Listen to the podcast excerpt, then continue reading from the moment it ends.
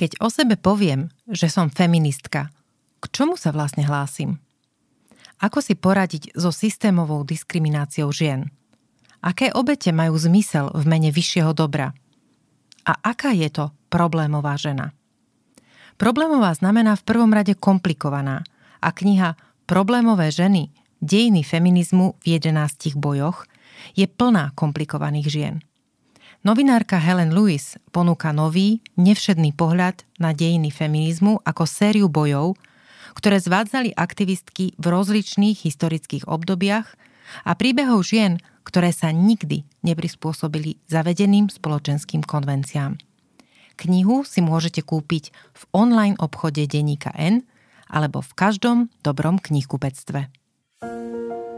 Počúvate epizódu podcastu V ženskom rode – som jeho autorka Katarína Stričková a každý týždeň vám v ňom prinášam zaujímavé myšlienky a životnú skúsenosť inšpiratívnych žien medzi nami. Ďakujem vám za priazeň a za to, že v našej spoločnosti pomáhate šíriť ľudskosť, slušnosť a nádej. Evina Stein vyštudovala latinský jazyk na Masarykovej univerzite v Brne a medievalistiku na Utrechtskej univerzite v Holandsku.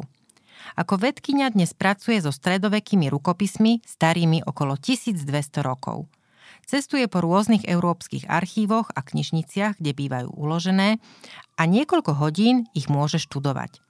V súčasnosti dočasne býva s manželom a malou dcerou v Libanone. V ženskom rode dnes nie len o nádej a láske, ale tiež o najčastejších predsudkoch voči ľuďom v stredoveku a tiež o tom, či a ako sme sa ako ľudia stáročiami zmenili. Dovolte mi začať citátom Jana Vericha. Stredovek si vymysleli ľudia, žijúci v modernej dobe, aby zmiernili svoj komplex menej cennosti. Aby získali pocty a uznanie, ktoré by možno získali až po smrti, ale nechcú čakať a tak sa teda vysmievajú tomu, ako mysleli a pracovali ich pradedovia a prapradedovia a nazývajú to stredovekom. A zabúdajú, že touto metodou konca sa jedného dňa budú ich právnuci a prapravnúci ich novoveku pozerať na ich stredovek a povedia no, no, no, no, no, no. Pretože teória stredoveku predpokladá, že je to nejaký stred ktorý má začiatok a koniec. A keďže my ten začiatok vlastne ani nepoznáme, lebo nevieme, kedy ten náš svet celkom presne začal a nevieme ani kedy skončí, tak vlastne ten stredovek by sa tiež mal posúvať. Ako to vidíte vy, Evina? Mne sa veľmi páčilo, že to ste takto dobre uviedli, lebo ja s tým úplne môžem, môžem len súhlasiť, že stredovek je vlastne taký, taký subjektívny termín v zmysle v tom, že ho vymysleli ľudia, aby tým označili niekoho druhého ako toho, ktorý je spiatočnícky alebo nejaký menej cenný. To je skutočne fakt ten komplex trocha. Veľmi sa mi to páčilo. Čiže je to úplne pravda. Takže ja som asi povedala, že keď ste sa opýtali stredovekého človeka, že ako sa cíti, on sa samozrejme neoznačil ako stredoveký človek. Oni mali taký krásny termín, sa volali, že moderní, čiže moderní ľudia, lebo oni si osobne mysleli, že sú tí moderní a vlastne pozerali sa na nejakých iných ľudí, že to sú tí antikui, tí, tí ktorí žili v minulosti, tí, tí teda starovekí pre nich ľudia. A tie sa teda všeli ako na nich pozerali. A je to vlastne presne tak, že to je vlastne taký hodnotiaci výrok, není to nejaké objektívne hodnotenie, teda nejaký, ale objektívny fakt o nejakej dobe, ktorá existovala v minulosti. Študujete, respektíve pracujete v oblasti histórie a stredovekých dejín, ale povedzte mi, ako, ako ste sa vôbec k tomu dostali a možno čo bola taká najväčšia inšpirácia pre vás, možno knižná alebo filmová, ktorá rozhodla o tom, že pôjdete študovať práve toto? No neviem, či to bola úplne inšpirácia. Som sa k tomu dostala tak uh, veľmi kľúkatou cestou, pretože ja v skutočnosti som vyštudovaná latinčinárka, čiže ja som išla na to cez jazyk. On sa k tomu asi viete dostať z rôznych uhlov. Niektorí ľudia sú viac takí, že historici, historici, iní sú možno experti na archeológiu trebárs. A ja som vlastne začínala cez latinčinu a tým pádom som vlastne začínala nie v stredoveku, ale dokonca v staroveku. Ja som teda išla tak chronologicky, že od toho staroveku som sa postupne prepracovala do toho, do toho stredoveku, to je tiež teda obdobie, kedy sa hovorilo po latinsky. A to mi tak teda zostalo, že som zostala v tom stredoveku a nešla som už ďalej do modernejšej doby. A stála som teda v tom. A pre mňa teda bolo vždy aj o tom staroveku. Teda pre mňa je to jedno a to isté, alebo veľmi podobné, pretože poviem taký spoiler, že starovekí a stredovekí ľudia neboli veľmi odlišní. A že my sme napríklad o mnoho odlišnejší od oboch, než navzájom boli treba ľudia niekde v antike a treba v rannom stredoveku, že tí boli o mnoho bližšie k sebe. Niekto, kto žil v starovekom Ríme, v takom tom Ríme, povedzme v prvom storočí pred našim letopočtom, nášho letopočtu versus treba niekto, kto žil okolo roku 800, hej, čiže to je, mhm. to je takých nejakých 700-800 rokov neskôr, versus ľudia, ktorí žijú dnes, v roku 2023, tak tí ľudia, ktorí žili v tom Ríme a treba niekde okolo roku 800 tiež treba v tom Ríme, mali k sebe o mnoho bližšie mentalitou, správaním, pohľadom na svet, spoločnosťou, v ktorej žili, než treba sú ľudia, ktorí žijú v Ríme dnes v roku 2023. A, a vlastne, hej, teda ja by som povedala dokonca z toho povedať, že tí ľudia sa nelíšili úplne až tak veľmi od seba, takým spôsobom, ako sa my líšime od hocikoho ostatného, podľa mňa, za posledných takých 200-300 rokov, že sme sa dosť zmenili. Čo nás od zmenilo? Ľudí, Uf, e, no, e, keby to bol jedným slovom, že modernita nás zmenila, ale mm. tak to je tá otázka, čo je teda modernita, v čom sme sa zmenili. Ja myslím, že tá jedna veľká zmena, ok, tak to poviem. Najväčšia zmena podľa mňa sa odohrala za posledných 100 až 150 rokov a týkala sa absolútne prevratných zmien v našom živote, špecificky v Európe. Keď sa bavíme teraz o tom Ríme, to je, to je v Európe. V tom, že napríklad, tak, taká úplne základná vec, že v, či už staroveku alebo v stredoveku 50% ľudí zomrelo, kým sa dožili veku 10 rokov. Hej, čiže 50% ľudí zomieralo veľmi ešte v detstve, ergo to, čo, čo bol ľudský život, ako fungoval ľudský život, ako ľudia uvažovali sami o sebe, o hodnote svojho života, o tom, čo je smrť, ako videli smrť okolo seba, alebo úplne niečo iné a tým pádom sa inak rozhodovali o tom, treba splánovali inak veci. Hej, keď viete, že 50% vašich detí zomrie, tak sa inak správate napríklad, pokiaľ ide o vašich potomkov, aj plánovanie rodiny trebárs. Uh-huh. A netýka sa to len teda umrtnosti detskej, ale vlastne je tam viac takýchto obrovských a fakt, že nielen, že, že ľudstvo meniacich faktorov, ale ma, faktorov, ktoré menili ľudskú mentalitu veľmi, veľmi hlboko. Jedno, jeden z nich ďalších je treba, že tá umrtnosť pri, počas tehotenstva, pri pôrodoch, po pôrodoch bola obrovská zase, treba, a to absolútne zmenilo, to sa absolútne zmenilo za posledných 100 až 150 rokov.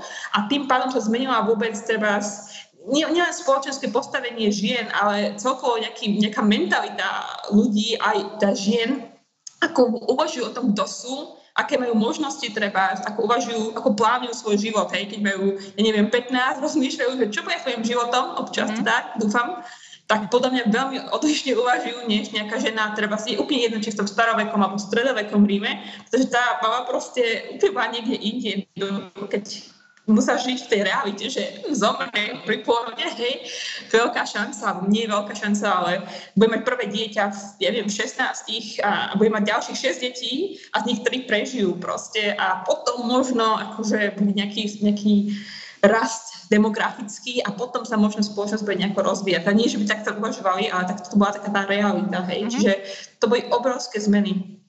Takže vrátim sa znovu k mladému dievčaťu na Slovensku, k vám. Latinčina. Prečo?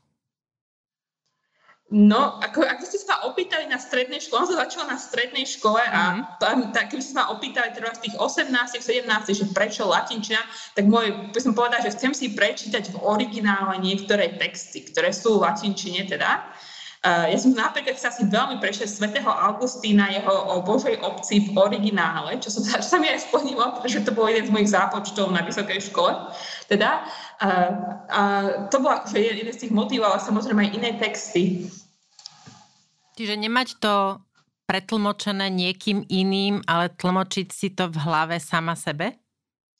Aj tak, aj preto, že pravda je taká, že veľa z týchto textov buď nebolo preložených Aha. vôbec do slovenčných trebárs, e, alebo ak boli preložené, tak e, no, no ne, napríklad Augustín napríklad asi snáď bol preložený, ale kopu veľmi zaujímavých textov nebolo nikdy preložených a musíte naozaj poznať ten jazyk Nehovoriac o tom, že to je úplne niečo iné, keď to čítate v originále, to, to asi každý vie, teda, alebo mnohí vedia, že je to iné. A potom uh, vaša cesta, teraz to viem z oficiálneho životopisu, viedla do Utrechtu, kde už ste študovali medievalistiku. Ale je to taká prirodzená vec, že z jazyka ide človek k dejinám, respektíve k rukopisom, predpokladám, lebo teda ten jazyk znamená písaný text. Ak to má byť z histórie, iné, iné nejaké formy zaznamenávania neboli. Čo vás tam ťahalo? A práve, pra, prečo práve do Utrechtu, do Holandska? On to bolo celkom jednoduché. Ja som vtedy vlastne študovala v Brne, v, som študovala e, latinčinu teda a prišla taká ponuka na štipendium špecificky pre ľudí zo strednej a východnej Európy. Mali taký malý program v Utrechte. Chceli naberať teda šikovných zahraničných študentov, ktorí by sa teda hlásili práve do toho medie, medievalistického programu a bol to špeciálne akože teda štipendijný program pre ľudí aj zo Slovenska, tým pádom z Čiech a zo Slovenska. A tak ma to tak, tak, ma to tak trklo, že sa chcem prihlásiť, pretože som, som sa chcela vlastne špecializovať na klasickú aj stredovekú latinčinu. A toto bola taká príležitosť, pretože to nebolo tak, že som si mohla, ako asi väčšina ľudí na Slovensku povedala, že, á, že idem teraz študovať niekde do Holandska, hoci kde mám tisícky eur proste na školné, hej, tak si to môžem dovoliť. A to bola taká príležitosť vlastne e, urobiť to, lebo inak by to vlastne nebolo pre mňa možné. Čiže bolo to štipendium, ktoré sa tam zrazu objavilo a mal som teda obrovské šťastie, lebo to bol posledný rok, kedy to štipendium existovalo. Som bola vlastne posledná generácia ľudí zo strednej východnej Európy, ktorí sa tak, tak, takto dostali do Utrechtu. Mali ich tam pár rokov takto predo mnou. Môj a zdar, taký, keď by som mala urobiť nejaký rebríček obľúbenosti filmov, tak myslím si, že v tej top desiatke by určite bol Sean Connery a Meno rúže od Umberta Eka sfilmované. To bol podľa mňa jeden fantastický film, aj kniha, podotýkam. Ale e, presne tam tie obrazy stredovekých e, kláštorov, mnísi, veľké knihy, iluminácie a všetko toto, to je taká, je to také kúzelné, taká kúzelná predstava, ale asi ten váš život e, pracovný nie celkom vyzerá tak, ako v tom filme. Keď sa pozeráte na takéto rukopisy stredoveké, ako to vlastne vyzerá? Prídete do nejakého archívu a čo potom? E, no v prvom rade musíte mať e, postavené nejakú, musíte mať už nejakú, nazvime to, reputáciu, čo získavate tak postupne rôznymi, že sa osvedčujete všelikde, alebo do mnohých archívov alebo knižníc vás rovno nepustia. A, a respektíve, aj keď vás pustia, neviem, niekam do nejakej predsiene, tak vám nedajú do, do ruky nič vzácne, čiže vám nedajú do ruky rukopis historický, lebo tie majú hodnotu v stovkách, miliónoch eur. Hej, čiže musí sa trocha osvedčiť najprv v závislosti od rôznych inštitúcií a potom to skutočne funguje tak, že teda ja fungujem väčšinou tak, že im normálne napíšem e-mail, že som taký taký človek, takýto pošlem im nejaký portfólio, aby vedeli, že, že som skutočný človek, teda, ktorý má, tu, má tie schopnosti a dohodnem si s nimi termín a potom v nejakom tom termíne ma, mi otvoria fakt, že dvere, e, doslova sú dvere teda a veľakrát, niekedy sú veľmi malé inštitúcie, čiže také veľmi také, také chutné, malé, smiešné je to až, že majú veľmi vzácne knihy v mojej knižnici a tam si fakt, že de facto sadnem. Uh, ja som nevidela nikdy meno rúže, sa priznám, čiže neviem, ako to vyzerá v tej, tom filme. No tak vidíte, aspoň vás v niečom inšpirujem. Určite si to pozrite a bude ma zaujímať, potom názor si napíšeme, že či to, či to v čom to zodpoveda realite. Aspoň Dobre. teda myslím pri vzniku uh, tých jednotlivých kníh. No, no každopádne, keď ja tam vojím do nejakého archívu alebo knižnice, tak sa ma tam už čakajú niekde na boku tie rukopisy, musíte si už tak dopredu objednať a ja tam treba mám, väčšinou majú nejaké hodiny, treba 6 hodín denne sú otvorení, ja, ja mám treba jeden rukopis na deň, sadnem si k tomu a čokoľvek potrebujem urobiť, e, s tým rukopisom, tak mám 6 hodín, po 6 hodinách odíte znova do trezoru, pretože som vždy v trezoroch a to je koniec väčšinou. Väčšinou si teda objednávate jeden rukopis na deň, treba, alebo dva rukopisy na deň a to, to všetko. Máte proste svojich 4 hodiny, 2 hodiny, 3 hodiny, koľko vám dajú a musíte stihnúť všetko a keď nestihnete, tak je to váš problém. Biele teda rukavice? Ja Asi? Nie, nie, nie, nie, nie žiadne rukavice. Teda poviem tajomstvo. No tak, tak toto pozor. Vysvetlím. Ha, ha, ha. Tak som to, aby všetci vedeli, toto je taká legenda. To vôbec je tak, že z rukavice. Na, to keď tak bývalo, to je také, že, že, že, že to je zastaralé už. Uh-huh. Dneska vieme, že najlepšie pre rukopisy sú obyčajné ľudské ruky, pretože sú vyrobené z kože. Pergamen je koža a ju uh-huh. treba občas mastiť to je pre tie rukopisy najlepšie a najlepšie mazivo pre nich je na končekoch vašich prstov. prstov sú čisté. Čiže to sa nehovorí... Aha, dobre. Čiže majú byť len čisté, aby ste tam nedali napríklad, ja neviem, nejakú polievku alebo maslový chleba, ale reálne už to je prežitok, keď vidíme tie uh, biele rukavičky na rukách. Aha, to som On to závisí od materiálu, pretože keď je ten rukopis nebodaj z papiera, čo sú také tie, tie mladšie rukopisy, treba z niekoho 14. 15. storočia, tak to musíte mať ruko, e, rukavice. To je zase tým, že to je iný materiál. materiál. Mm-hmm. Čiže občas ich musíte dať, zase si ich strhnúť, dať si znova a tak ďalej a tak ďalej. Ale dneska už môžete mastiť vlastnými prstami rukopisy z pergamenu. Koľko vlastne takýchto rukopisov vzácných máme? Dá sa to vôbec spočítať? Alebo keď, keďže sú archívy, tak asi sa dá dojsť ku konkrétnemu číslu. Hej, dá sa, myslím, že tie odhady sú, že sú v miliónoch, že sa mm-hmm. dochovalo, a ak sa teraz bavíme o európskych, to je dôležité, že európske, áno, áno. že latinské a treba nejaké nemecké, francúzske a tak ďalej, tak to bude v miliónoch samo o sebe, hej. Ak by sme ešte začali rátať nejaké iné rukopisy, treba nejaké uh, arabské niekde, perské, alebo nebodaj nejaké čínske rukopisy, tak to bude ešte ďalšie milióny asi niekde, typujem. Ale tie naše európske, latinské, alebo latinské a vernakulárne, to je niekoľko miliónov. Dobre, a teraz keď poznáme toto číslo, keď sme si povedali, že teda sú v tých archívoch, čo na týchto rukopisoch, čo v nich je, čo sa, čo sa na nich píše, čo sa v nich píše, čo sa nám zachovalo, čo vlastne študujete? Poviem teraz ďalší dôležitý zaujímavý fakt.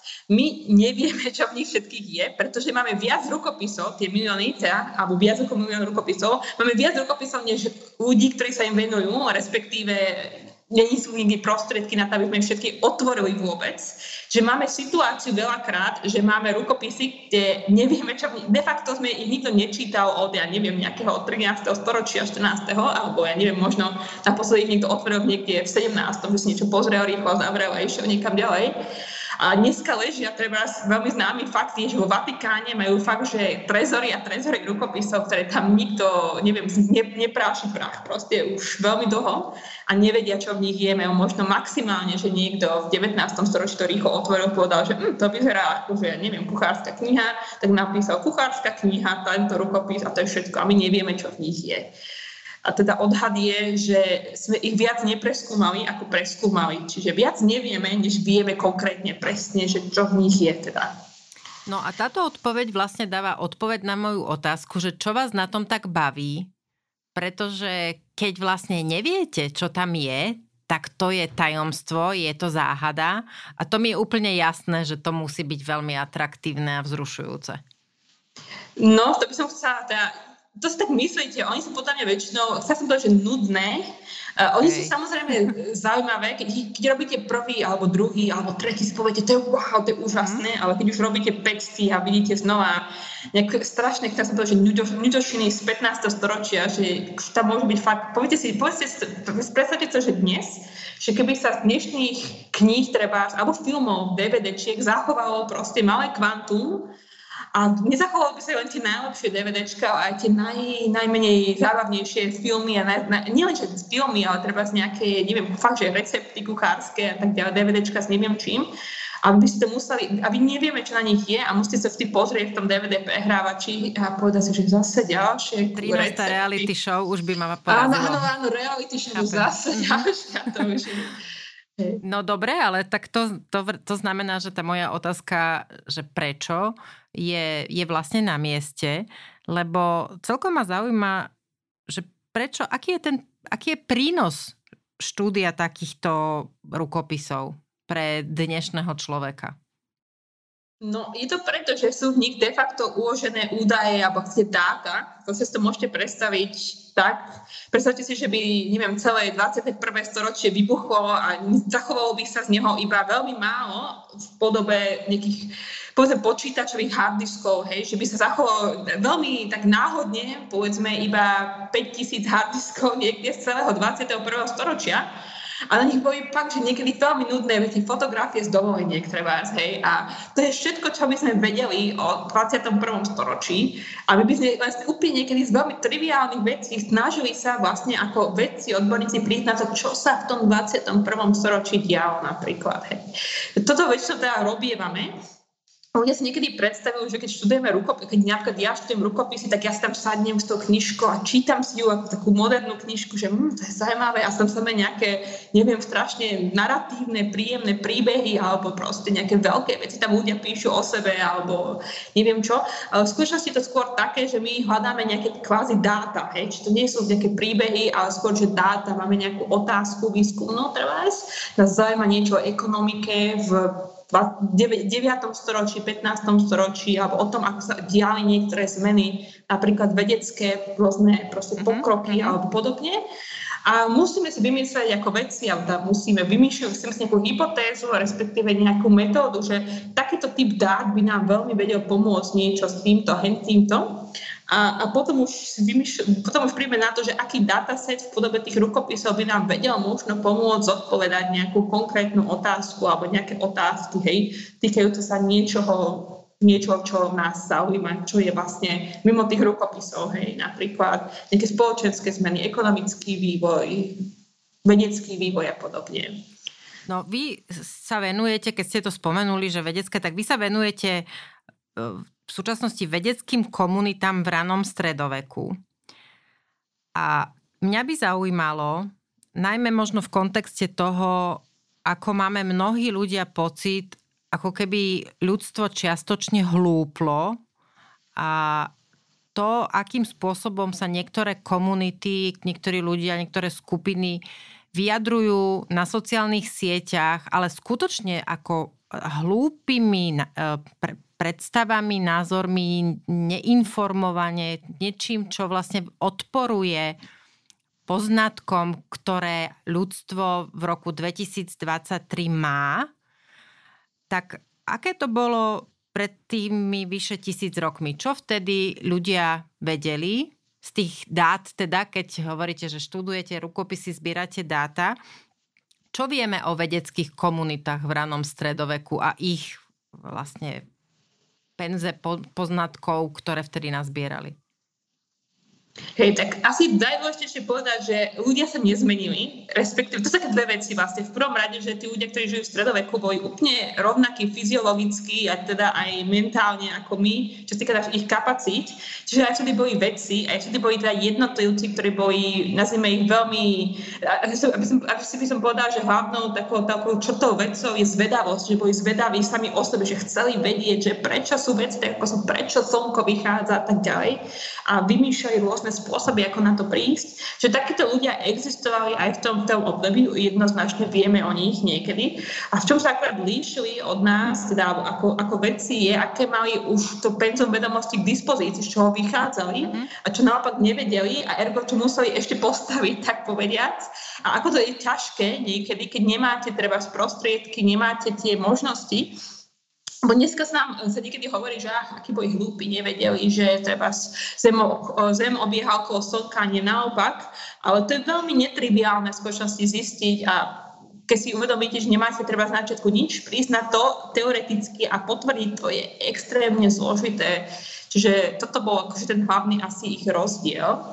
A inak ľudia boli, a tá druhá vec, že ľudia boli úplne rovnakí, čiže boli nejaké veci a bolo ich máličko, tak ako dnes je málo ľudí asi, ktorí sú veci, hej, a uh, mali nejaký, mali iný pohľad na svet, než povedzme priemerný bežný človek a že sa v tomto veľmi líšili. A je veľmi zaujímavé si uvedomovať, že v tom stredoveku, keď sa, akože, taký veľmi dobrý príklad je, niekedy sa hovorí tak milne, to je jeden z tých stereotypov o stredoveku, že si ľudia myslia, že Zem je plocha, To není pravda, nemysleli si vedci v stredoveku, že Zem je plocha, dobre vedeli, že Zem je gulatá, ale taký priemerný človek v stredoveku, to je taká iná, to je druhá otázka, že čo mohol si myslieť taký priemerný človek a prečo si to myslel. A je pravdepodobné, že časť tých bežných ľudí v stredoveku si naozaj mysleli, že Zem je plocha, lebo však to je úplne logické pre nich, ich sedliackým rozumom. A tí veci to museli, keď prišli na to, že je Zem gulatá, tak to mali akože už nejakú vedeckú teóriu a vedeli to nejakým spôsobom dokázať, ale to nebolo prístupné bežným ľuďom teba, alebo prístupné, respektíve nemuseli tomu veriť tí bežní ľudia. Presne ako dnes. Aké iné rozšírené predsudky o, o stredoveku a o celej tej dobe a spôsobe, akým ľudia žili, by ste mohli spomenúť, že ste počuli, alebo že viete, že sú také rozšírené medzi bežnou populáciou? Tak ja si spomeniem, že ja sa špecificky venujem rannému stredoveku, čiže obdobiu v tom rozhraní okolo tých 500 až 1000 a čo sa týka tohto obdobia, tak existuje stále, neviem, či to je nazvať predsudok, alebo skôr taká ideologická verzia, taký príbeh o tom, že to bolo akože temné obdobie a ľudia v tej dobe boli nejaký barbarskejší, hlúpejší, zatemnenejší, ako to nazvať, proste všetko bolo zle že to bol nejaký nadír Európy alebo nadír ľudstva nebodaj. A to je podľa mňa veľmi nepekný narratív, ktorý je zase má svoje korenie v 18. 19. storočí a chcela by som veriť, že v roku 2023 už tomu ľudia neveria a respektíve nešíria už ďalej takýto, takýto hodnotiaci, ideologický, taký škaredý narratív o, o tom, aká táto doba bola. Čiže toto je podľa mňa také, že k tejto konkrétnej dobe, že čo by sme sa mohli dať posunúť ďalej, ako čo sa týka stereotypov o nej. No tam stále sa hovorilo o tom, že to boli ľudia, ktorí mali extrémne nízku o, úroveň hygieny a osobnej hygieny, že neexistovala kanalizácia, takže vlastne množili sa choroby, všade bola špina, čítate historické romány alebo vidíte niektoré historické romány, tak sú vlastne presne takto stereotypne podávané. Tak ono je to veľmi ťažké neveriť tomu, že to naozaj bolo tak, že ľudia proste sa nekúpali, ne, nečistili, nemali, neprali a keď neboli bohatí, nemali práčku ako teraz nemyslím uh, ako zariadenie, ale teda väčšinou prali ženy, takže preto to boli ženy práčky. Uh, ako to bolo v skutočnosti? Asi dôležité povedať, ja som na začiatku povedala, že tí stredovekí a starovekí ľudia sa úplne od seba nelíšili mm-hmm. a ten veľký zlom bol až otázkou posledných 150, 100 až 150 rokov a to je presne jeden z tých veľkých zlomov.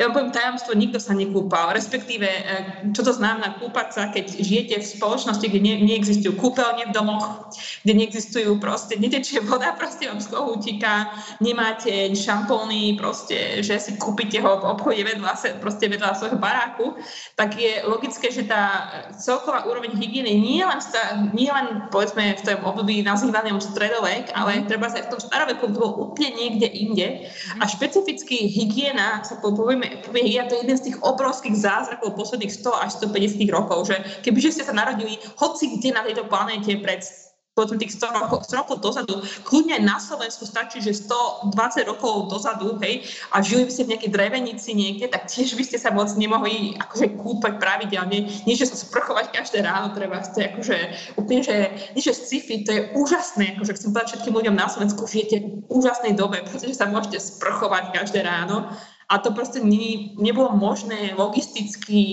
žiadne ekonomicky, nejak to nebolo možné až do relatívne nesk- nedávnej doby. A vlastne vďaka tomu sme urobili obrovský pokrok vpred, čo sa týka hygieny, pretože to proste tak není, nikdy nebolo na tejto planéte, nikdy proste. Keďže hovorím vo svojom podcaste najmä o živote žien, o ženách, vy ste to veľmi pekne spomenuli už na začiatku, že spôsob života, aký viedli ľudia v staroveku, v stredoveku, to, že práve úroveň hygieny určovala dĺžku života eh, a tým pádom určovala aj hodnoty toho ľudského života, ktorý mal istú svoju dĺžku, istú svoju dynamiku, isté svoje, ja neviem, možno určenie, aj podľa toho, či šlo o muža a ženu. Eh, ako žili ženy No asi chce treba povedať, že tých ženských životov bolo veľmi veľa rôznych typov, pretože to záviselo samozrejme od, úplne od všetkého, od spoločenskej triedy, v ktorej ste sa narodili, od treba z etnika, alebo teda e, lokality, kde ste sa narodili, od všetko možného, že tam je obrovské, relatívne vždy je tam veľká variabilita. Ženy žili podľa mňa výraznejšie viac tým, že rodili deti a museli ich odrodiť určitý počet, aby tá spoločnosť niekam, akože, respektíve keby ich neodrodili určitý počet, tak tá, či, či sa týka, čo, čo, či už išlo ich rodinu, klan, kmeň alebo celú krajinu, tak tá populácia išla proste dole. Čiže tam existoval vždy tlak v nejakej forme na to, aby mali určitý počet detí a museli teda vždy porodiť, že porodiť dvakrát toľko, než vlastne vychovali, pretože im tak tých 50% zomrelo v, pra- v priemere. Uh, a to bolo za podmienok, kedy opäť to neboli moderné podmienky, že to bolo, každé to tehotenstvo bolo potenciálne rizikové. A, a to veľmi podľa mňa ovplyvňovalo ich, nazvime to, spoločenskú hodnotu, keby, na jednej strane tá žena bola veľmi hodnotná kvôli tomu, že bola strojom tých detí, ale na druhej strane to bolo vlastne obrovské riziko. A my vidíme veľakrát, že treba si ženy zomierali relatívne mladé, pretože zomierali pri pôrode, počas po pôrode, treba si kvôli komplikáciám, treba, alebo mali veľakrát aj teda problémy zdravotné, gynekologické problémy, ktoré v tej dobe sa moc neriešili nutne, hej. A že vidíme veľakrát, že treba fakt, že ženy zomierajú, že majú 25 rokov alebo niečo a to bol celý jej život tej ženy proste. Čiže podľa mňa e, to veľmi muselo, alebo do istej mery ich to ovplyvňovalo a čo sa ich očakávaní, a respektíve očakávaní, ktoré sa kládli na nich od detstva alebo ich rodiny, ako ich vnímali, ich hodnotu, treba hej. Uh, aj tým teda boli samozrejme ekonomicky činné, treba tom, v tom rannom stredoveku museli byť ženy nejakým spôsobom tiež ekonomicky činné, ale to bol proste ich veľmi veľmi silná úloha, tá väčšiny z nich. Na druhej strane treba povedať, že máme ženy, ktoré nechcem povedať, že odmietli túto úlohu, ale treba, ak sa bavíme o mníškach, alebo reholniciach. To je akože veľmi zaujímavá kategória žien, pretože tam je veľmi zaujímavé vidieť práve ženy, ktoré v niektorých prípadoch fakt, že odmietli takúto rolu, vystúpili z toho, mali tú možnosť, respektíve toto bola ich z tej kristianizovanej spoločnosti v rannom stredoveku. Toto bola akože možnosť, e, ktorá sa im otvárala, že nemusia ísť tou cestou a že sa môžu akoby vybudovať, tak, tak môžem povedať, uh-huh. iným spôsobom a získať spoločenský status, ale treba aj uznanie, treba v pozíciu, život, tak povediať, mimo týchto takýchto reálnych rodinných Čiže vlastne to bola jediná možnosť, ako odmietnúť rolu matky, tú tú, ktorá viedla k tomu životu rodenia detí a za, ako keby zachovávania rodu ale, alebo rodiny a ako ste povedali, realizovať sa aj v niečom inom. Predpokladám, že to mohli by potom aj ženy, ktoré sa venovali povedzme, ja neviem, medicíne alebo, alebo takým nejakým aj vedickým veciam? Áno, presne tak. To je veľmi zaujímavé, keď sa pozeráme na niektoré ženy. Ale to samozrejme veľmi ťažké zase hodnotiť všetky ženy, ktoré, a či si všetky zvolili túto kariéru, alebo ich na to predurčili ich rodičia, čo bolo tiež veľmi bežné, že teda rodina rozhodla, že táto dcera teraz pôjde do kláštora, pretože, pretože, pretože. A mňa sa o tom ľudia nebavili už ďalej, že či to aj ona chcela. Um, a, ale napríklad je zaujímavé, že máme jednoznačne určite ženy, ktoré si dobrovoľne vybrali takúto, nazvime kariéru, alebo takú cirkevnú kariéru, aj kvôli tomu, akože dá sa tak strušiť, že si vybrali tú kariéru kvôli tomu, aby sa vyhli určitým proste, um, nazvime to, iným kariérnym možnostiam a nemožnostiam. A je veľmi zaujímavé vidieť, že mnohé z nich treba práve v tom rannom stredoveku e, v tej kristianizovanej spoločnosti boli vzdelané ženy hej, v tých kláštoroch. To, bolo, to bol priestor, kde sa mohli aj, nazvime to, intelektuálne realizovať, aj ako osobnostne realizovať. A že keď sa pozrieme na niektoré, nazvime to, osobnosti ženské, v tomto období sú to práve reholníčky, práve že získali keby nejaký hlas mm-hmm. tým, že nemusia, alebo nie sú, nie sú, sú v veľmi špecifickej spoločenskej pozícii, ktorá im dáva tú možnosť, alebo získavajú nejakým spôsobom tú možnosť sa nejako vyjadrovať. Z tých vedeckých komunít, ktoré skúmate, e, sú tam nejaké zaujímavé ženy, ktoré by ste mohli spomenúť, nejaký taký príklad? No, neviem, či, tá, neviem, či to, toto nie je príklad asi vedeckej komunity, ale taký zase z, z toho radnejšieho stredoveku. Samozrejme, z neskôršieho stredoveku je to iné, ale v tom rannom stredoveku taká jedna ženská osobnosť, ktorú sa oplatí e, zmieniť, je dôda, čo bola žena, ktorá nebola reholníčka, prekvapivo, bola to šlachtičná, teda bola manželka šlachtica teda a matka teda syna, ktorý sa bol Bernard a myslím, že to nemýlim s niekým Bernard. A čo na nej strašne zaujímavé je, že svojmu synovi napísala knihu. Čiže napísala sama knihu, ktorú venovala svojmu synovi a bola to vlastne taká príručka, ako, ja som to nazvala, že self-help book proste z 9. Mhm. storočia pre, jeho, pre svojho syna, ako má v tom svete fungovať a ako má žiť. A je to absolútny unikát v tom zmysle, že my nemáme žiadnu inú podobnú, tým, že ona nebola reholníčka, Uh-huh. Že bola vlastne, nazvime to, že sekulárna žena, teda a matka a manželka a tak ďalej. A písala veľmi, z veľmi špecifického prostredia, kde my ne, ne, nemáme podobné, nazvime to, hlasy z tohto obdobia. Nevieme, pravdepodobne asi existovali nejaké ďalšie ženy, ktoré boli vzdelané, vedeli písať, napísali možno niečo pre svoje deti zase, alebo pre manželov, pre hocikoho ďalšieho bratov a tak ďalej, sestry. Ale um, uh, táto jediná sa tam dochovala a čo je samostatný úplný unikát, keby sme ho nemali, tak sme vlastne mysleli si, že možno, že tieto, nazvime šlachtičné, sekulárne ženy, ktoré nemali, možno by sme si mysleli, že nemali dostatočné ani vzdelanie, respektíve, že vzdelanie bolo limitované v tým, tom, že by nikdy nič nenapísali, akože koherentný text. A to je práve taký úžasný unikát, že vlastne táto žena, ktorá nebola reholníčka, napísala niečo. Je dokonca, dokonca takúto literatúru, že, že neviem, ako nazvať seba pomocnú, ale neviem, ako sa povie po slovensky. Je to vlastne no. veľmi zaujímavé.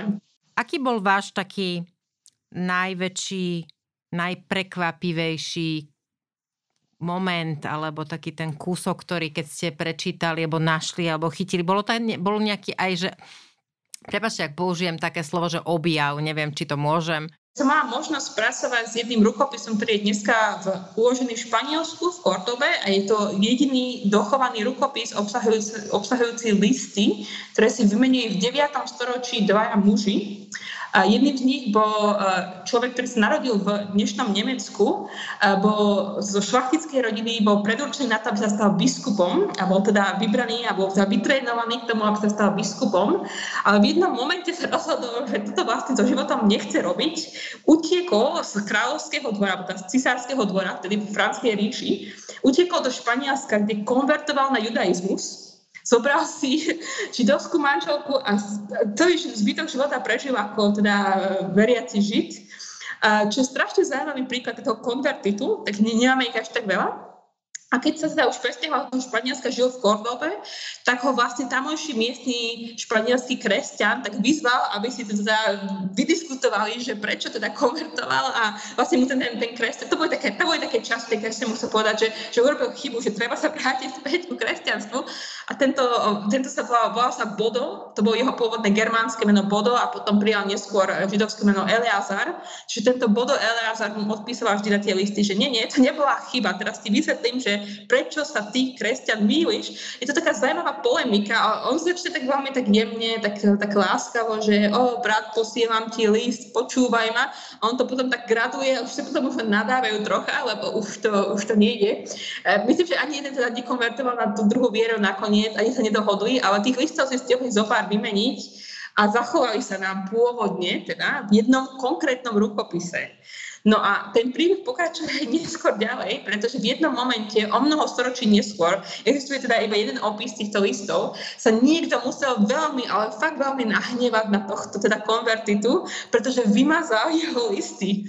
Asi boli príliš neviem, ako nazvať, um, urážlivé pre určité útocitnejšie osoby v mhm. stredoveku už. Pohoršili sa niektorí? A teda, pohoršil, pohoršil sa niekto dostatočne na to, aby ich zmazal. A my teda máme stále ten rukopis, kde sú tie listy, čiastočne sú teda odrez vyrezané, to je žiaľ škoda, tie sú preč úplne, ale čiastočne sú vymazané tam a sú tam proste vymazané časti listov. Viete ich obnoviť? Alebo nejakými to technológiami? Je presne, to je presne jedna veľká hádanka, nie len pre mňa, ale aj pre mnohých ďalších. Mnohí sa hmm. pokúšali zatiaľ. Ešte sme stále neúspeli. Sme na tom jednoznačne lepšie a bližšie k tomu, pretože máme novšie technológie, ale akože zatiaľ sme ešte tam nie. Ale to bol jeden rukopis, ktorým som pracovala kde som bola jedna z tých viacerých, ktorí sa snažili s tým niečo urobiť a prísť na to, čo tam je vymazané on sa väčšinou začne byť vymazané, keď povie, keď povie teda ten konvertita, že a ja ti teraz vysvetlím, prečo sa mýliš a už to ide.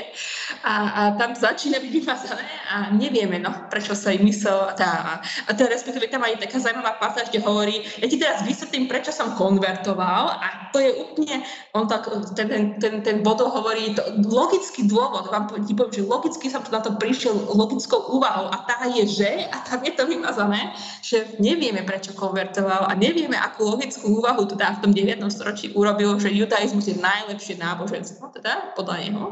Takže je to veľmi také záhadné, zaujímavé, ale teda e, sklamujem všetkých poslucháčov, že nevieme teda, aká bola jeho úvaha, alebo ako sa k tomu dostal. Veľmi rada sledujem, ako na Facebooku píšete svoje uh, zápisky z Libanonu a začínate ich takým krásnym váš najskromnejší rozprávač. Prečo to píšete práve takto? A možno tá fakt, že posledná otázka je, čo by ste teraz v tejto chvíli ako tá najskromnejšia rozprávačka alebo rozprávač povedali ľuďom na Slovensku, ktorí nás počúvajú? Tak asi to, tomu prvému, tak ten, ten nazvime tá floskula, alebo ten, ten, to váš najskromnejší rozpráv je samozrejme zo stredoveku. To je taká správna stredoveká formulka, pretože stredovekí aspoň rozprávači, nazvime ich, alebo teda spisovateľia, písatelia, boli, žili, mali, mali taký, mali, my to voláme teda topos, mali, mali taký návyk, že chceli byť čo najskromnejší, nie vždy boli teda, ale uh, že mali takú vlastne takú tendenciu uh, pokúšať sa o skromnosť, čo sa týka ich rozprávania alebo ich písania.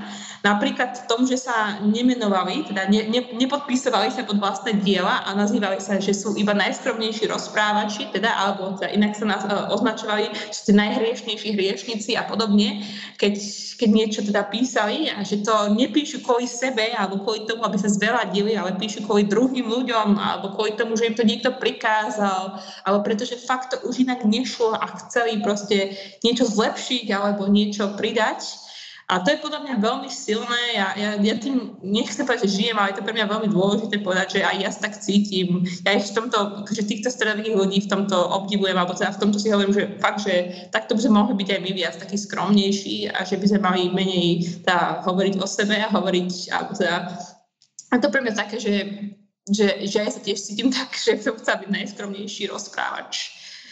No a čo sa týka čo odkázať ľuďom na Slovensku, také, také, to sa sa týka tej skromnosti, alebo neviem či skromnosti, ale ja vlastne tým, že žijem v Libanone, tak si to každodenne uvedomujem, že niektoré veci na Slovensku sú strašne skvelé a koľko, čo by ľudia treba v Libanone alebo teda v susednej Sýrii napríklad dali, dali za to, aby mali to, čo máme my na Slovensku.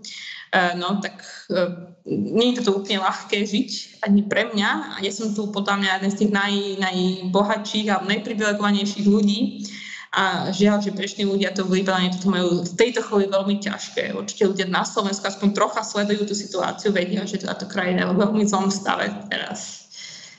Možno by som mohla dodať, eh, že vy ste v Libanone vlastne súkromno pracovne, ste tam s manželom, máte malú dceru a dá sa v matke teraz neviem ani, či mám povedať na materskej dovolenke. Jednak ten terminus technicus je podľa mňa veľmi zlý. A druhá vec, vlastne ako pracujete? Pracujete popri cére? Dá sa to? Alebo ste si dali voľno? Uh, ja by som si chcela dať veľmi voľno, to je bolo také túžba, mať nejakú rodičovskú dovolenku, alebo koho to nazvať, ale no, nejde to úplne.